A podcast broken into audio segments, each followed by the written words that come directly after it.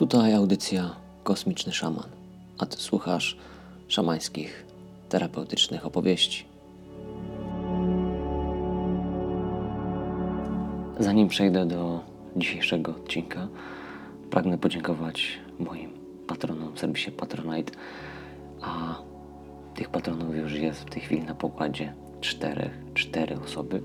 Serdecznie Wam dziękuję. Gosiu, Asiu, Grzegorzu, Krzysztofie. Dzięki wielkie, że jesteście.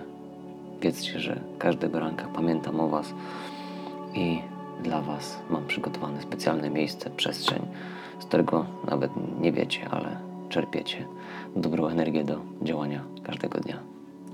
Jeszcze raz pięknie Wam dziękuję. Jestem gdzieś w niewysokich górach. Jest późny wieczór, a powietrze jest rześkie, przesycone ozonem. Na horyzoncie rozgrywa się burzowy spektakl.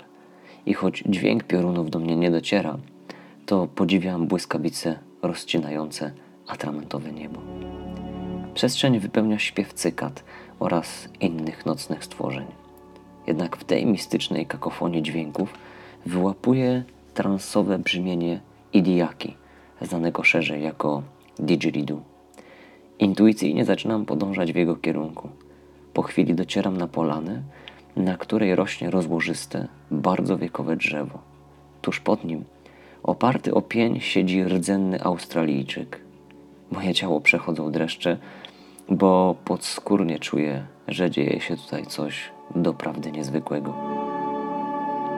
Ów człowiek o ciele w kolorze hebanu wygląda dość młodo, jednak wiem, że jest to bardzo złudne, bo w rzeczywistości jest on tutaj od kilku pokoleń. Ma długie, srebrzyste włosy, podobnie brodę. Ciało pokryte jest tatuażami oraz naszyjnikami. Z oczami na wpół zamkniętymi gra wciągającą melodię.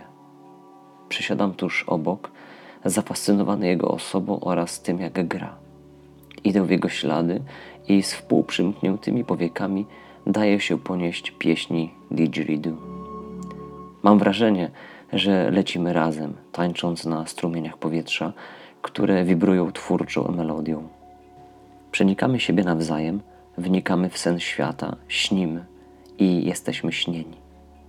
Nagle znajdujemy się pośrodku jakiegoś miasteczka.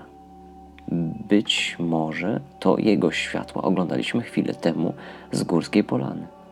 Idziemy środkiem najbardziej ruchliwej ulicy. Mimo późnej pory wciąż jest na niej mnóstwo aut. W tym samym czasie widzę coś jeszcze. Dostrzegam jakby drugą stronę tego miejsca, schowaną, ukrytą pod spodem.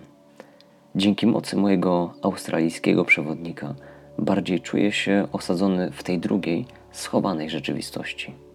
Mam też nieodparte wrażenie, że to właśnie ona była tą pierwszą. To, co dzisiejszy świat postrzega w jej miejscu jako miasto, jest tylko czymś wtórnym, rozrzedzonym, zbudnym. Dlatego, mimo iż idziemy środkiem drogi, nikt nas nie rozjeżdża, nikt na nas nie trąbi. W pewnym momencie zostaje już tylko pierwotna wizja, oryginalny sen tego miejsca. Dochodzimy do czegoś na kształt rynku, centralnego miejsca tej przestrzeni. Czekają tam na nas trzy osoby.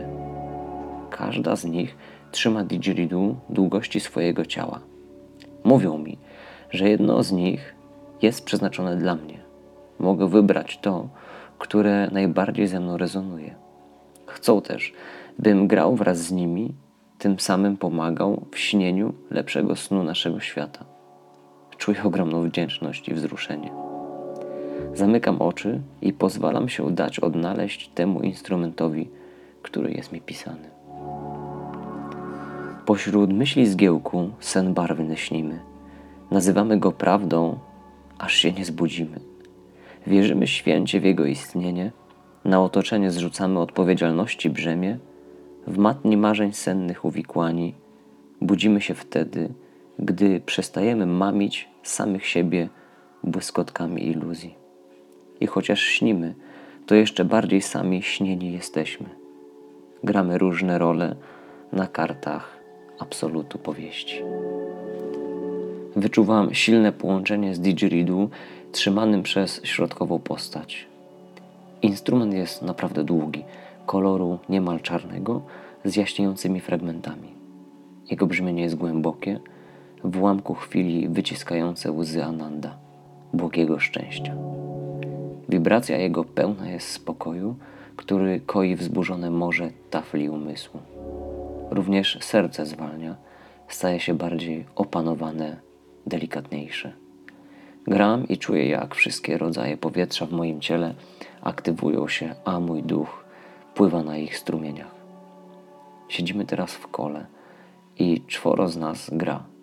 Piąta postać, ta od której dostałem ten niezwykły instrument, jest w środku tego kręgu i wybija rytm dwoma kawałkami drewna. Odczuwam głęboką jedność zarówno z tymi niezwykłymi muzykami snu, ale również z ziemią, niebem, powietrzem, dosłownie ze wszystkim.